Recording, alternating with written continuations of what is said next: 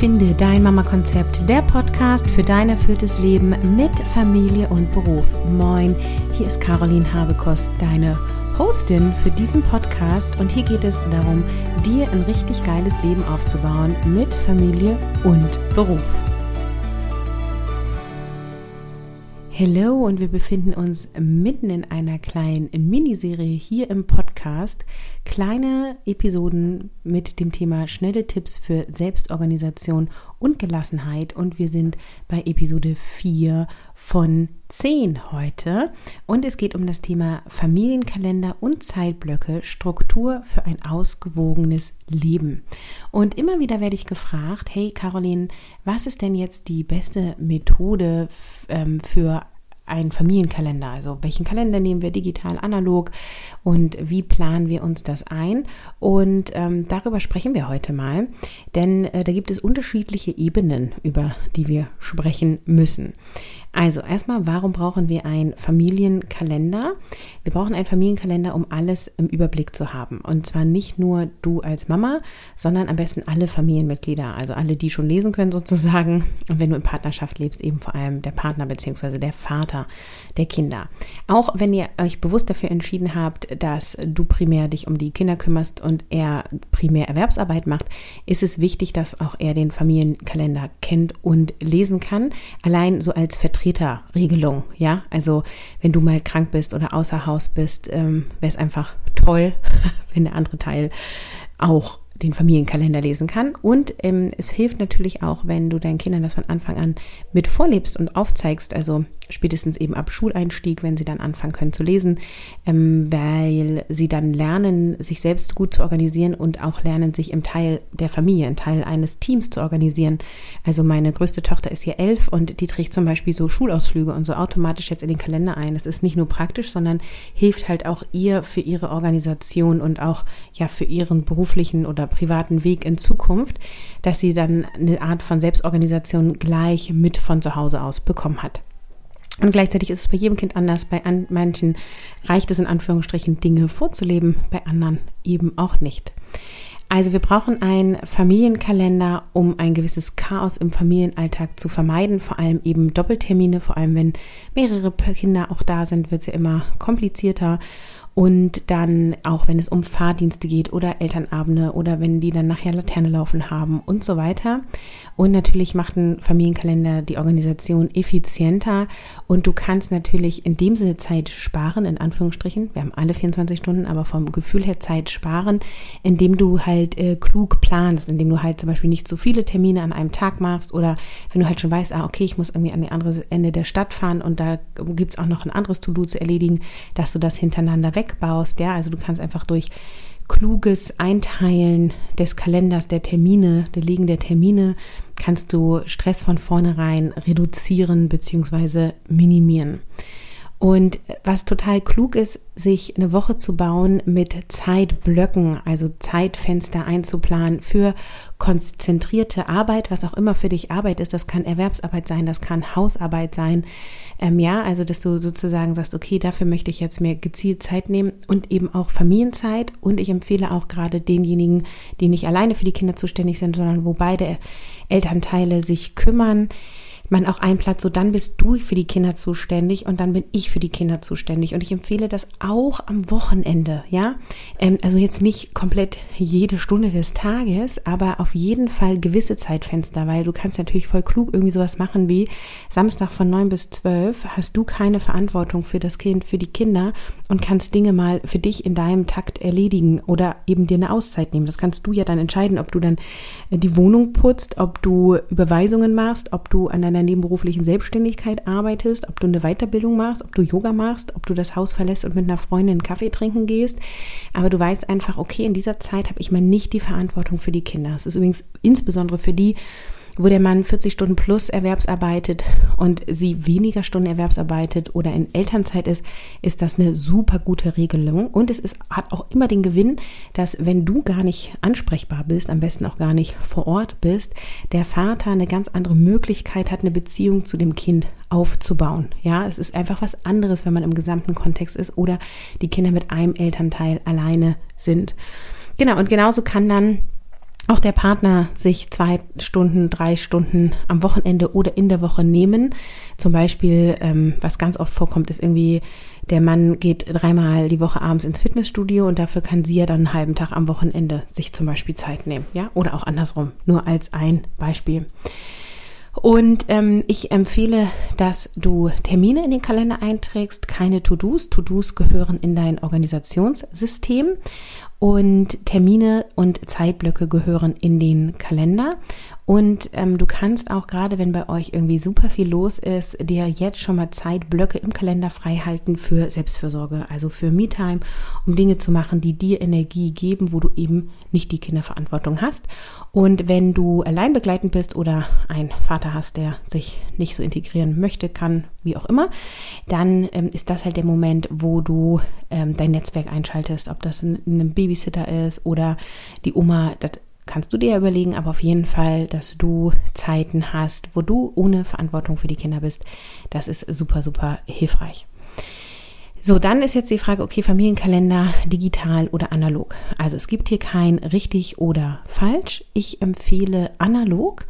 Einfach weil ähm, es sichtbar ist. Es gibt davon dann auch sozusagen nur ein. Dann hast du keine Aktualisierungsprobleme. Ja, häufig schon vorgekommen. Der eine trägt einen Termin ein, äh, war nicht online. Ähm, das äh, synchronisiert sich dann erst eine halbe Stunde später. Und derzeit hat der andere was eingetragen, Doppeltermine drin zum Beispiel. Ja, das wäre ein Nachteil von einem digitalen Kalender. Ähm, und dieses Analoge hat auch irgendwie, finde ich persönlich, was Beruhigendes. Also wir persönlich nutzen einen Kalender, wo ein Monat auf einer Seite ist. Jedes Familienmitglied hat eine Spalte. Es gibt noch zusätzlich eine Spalte für Geburtstage.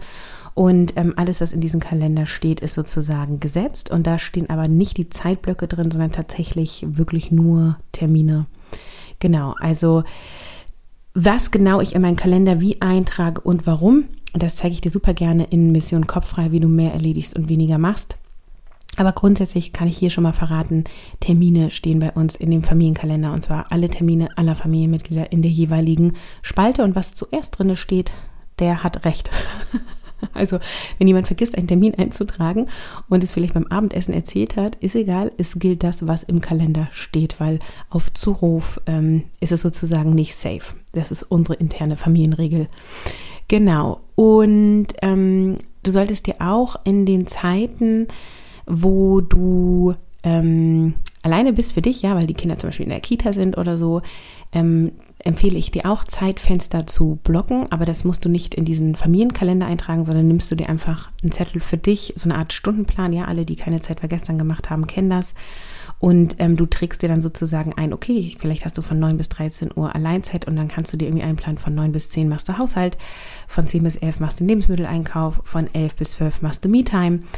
Und um 12 Uhr kochst du das Mittagessen und ab 13 Uhr bist du wieder für die Kinder zuständig. Zum Beispiel, wenn du jetzt ähm, zu Hause bist, ohne Erwerbsarbeit, ohne Kinder betreuen zu müssen. Ja. Genau, dann ähm, wählst du sozusagen ähm, den Kalender für die Familie oder ihr am besten zusammen. Wenn du die Familienmanagerin bist, kannst du das auch festlegen und könntest eben dich für einen analogen Kalender entscheiden, wie ich das empfehle. Du kannst es aber auch digital machen. Da kann man natürlich super geil mit Farben arbeiten und man kann halt anzeigen lassen, nur meine Termine, die Termine vom Partner, die Termine von allen Familienmitgliedern. Ähm, und da ist meine Empfehlung auf keinen Fall, mach es nicht zu bunt, also jede Familienmitglied eine Farbe, okay. Äh, und vielleicht eine Farbe für alle zusammen. Mach es nicht zu kompliziert, weil dann ist es super anstrengend, das Kalendersystem zu pflegen, ja. Also es gibt wirklich Leute, die denken sich das super ausgeklügelt aus und das ist irgendwie super geil, ähm, aber es ist so ein bisschen overdelivering und dann super anstrengend zu pflegen und dann hat es meistens keine Wirkung. Also dann wird es nämlich nicht dauerhaft gefüttert. Also solange, sobald du sozusagen mehr Aufwand hast, ein System zu pflegen, also zum Beispiel den Kalender zu pflegen, ähm, als dass es dir nützt, ähm, in dem Moment ist das eigentlich gescheitert, weil dann tust du es nicht, ja. Und ähm, deswegen überleg dir eine simple Farbkodierung und dann arbeite damit.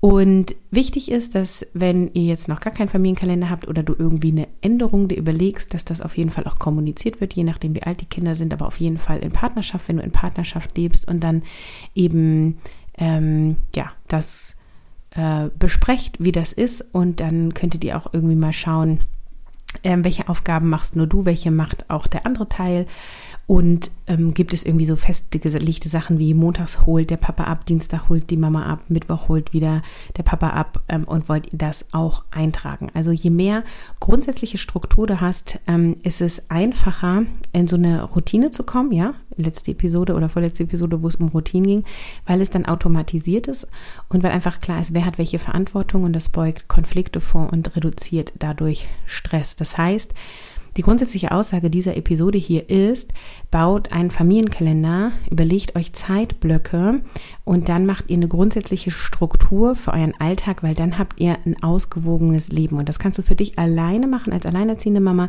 Das könnt ihr in Partnerschaft machen.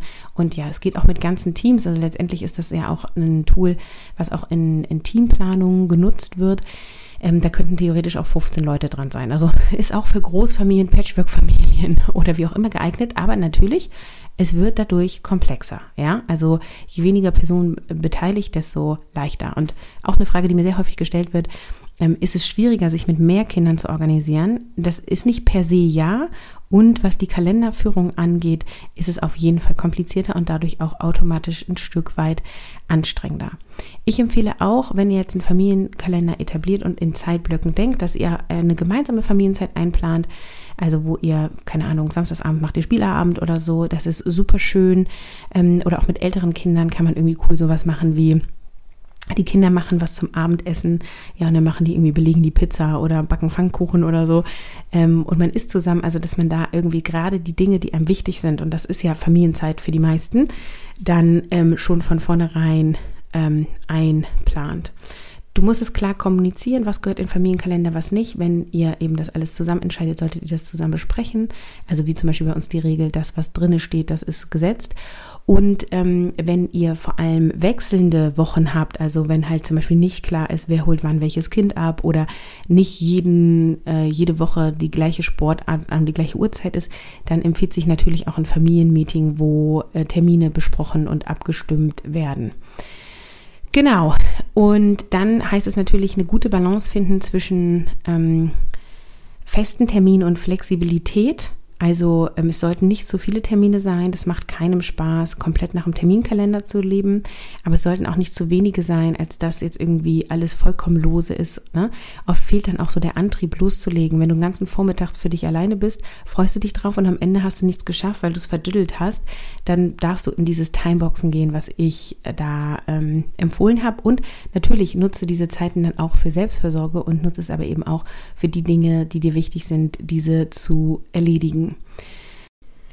So, am Ende dieser Episode fasse ich zusammen. Ich empfehle auf jeden Fall einen Familienkalender mit Terminen, nicht mit To-Dos. Ich empfehle ihn analog. Digital ist nicht verkehrt. Simples Farbsystem. Jedes Familienmitglied zum Beispiel eine Farbe. Und wenn es nicht immer wieder die gleichen Termine jede Woche sind, dann empfehle ich ein Familienmeeting, wo Termine und Aktivitäten besprochen werden. Und ich empfehle auch dass du wichtige Dinge sofort einplanst, also zum Beispiel gemeinsame Familienabende oder Me-Time, dass du dir das fest als Termin einträgst, am besten als Dauertermin, damit du äh, das auf jeden Fall wahrnimmst. Und gleichzeitig ist es so, du darfst einerseits viel Struktur haben, damit es leicht geht und Routine sich entwickelt und du brauchst gleichzeitig viel Flexibilität, damit du nicht nach dem Kalender lebst, sondern spontan der Freude folgen kannst. Und wie da für dich das richtige Maß ist, darfst du rausfinden und ich empfehle hier immer Try and Error, also ausprobieren, experimentieren, reflektieren, anpassen und wieder ausprobieren. Ja, dann danke fürs Zuhören. Ich wünsche dir gutes Umsetzen mit deinem Familienkalender und ich freue mich, dich morgen bei der nächsten schnellen Quickie-Episode hier in der Serie begrüßen zu dürfen. Die nächste Runde Mission Kopf frei startet am 3.10. Du kannst dich jetzt anmelden. Hier wird agiles Selbstmanagement angewandt auf den Familienalltag und du bekommst ein To-Do-System, mit dem du mehr Überblick hast, mehr Dinge erledigst und gleichzeitig mehr Zeit für dich und deine Familie bekommst. Wenn du Bock hast, dabei zu sein, klick auf den Link in die Show Notes. Ich freue mich auf dich.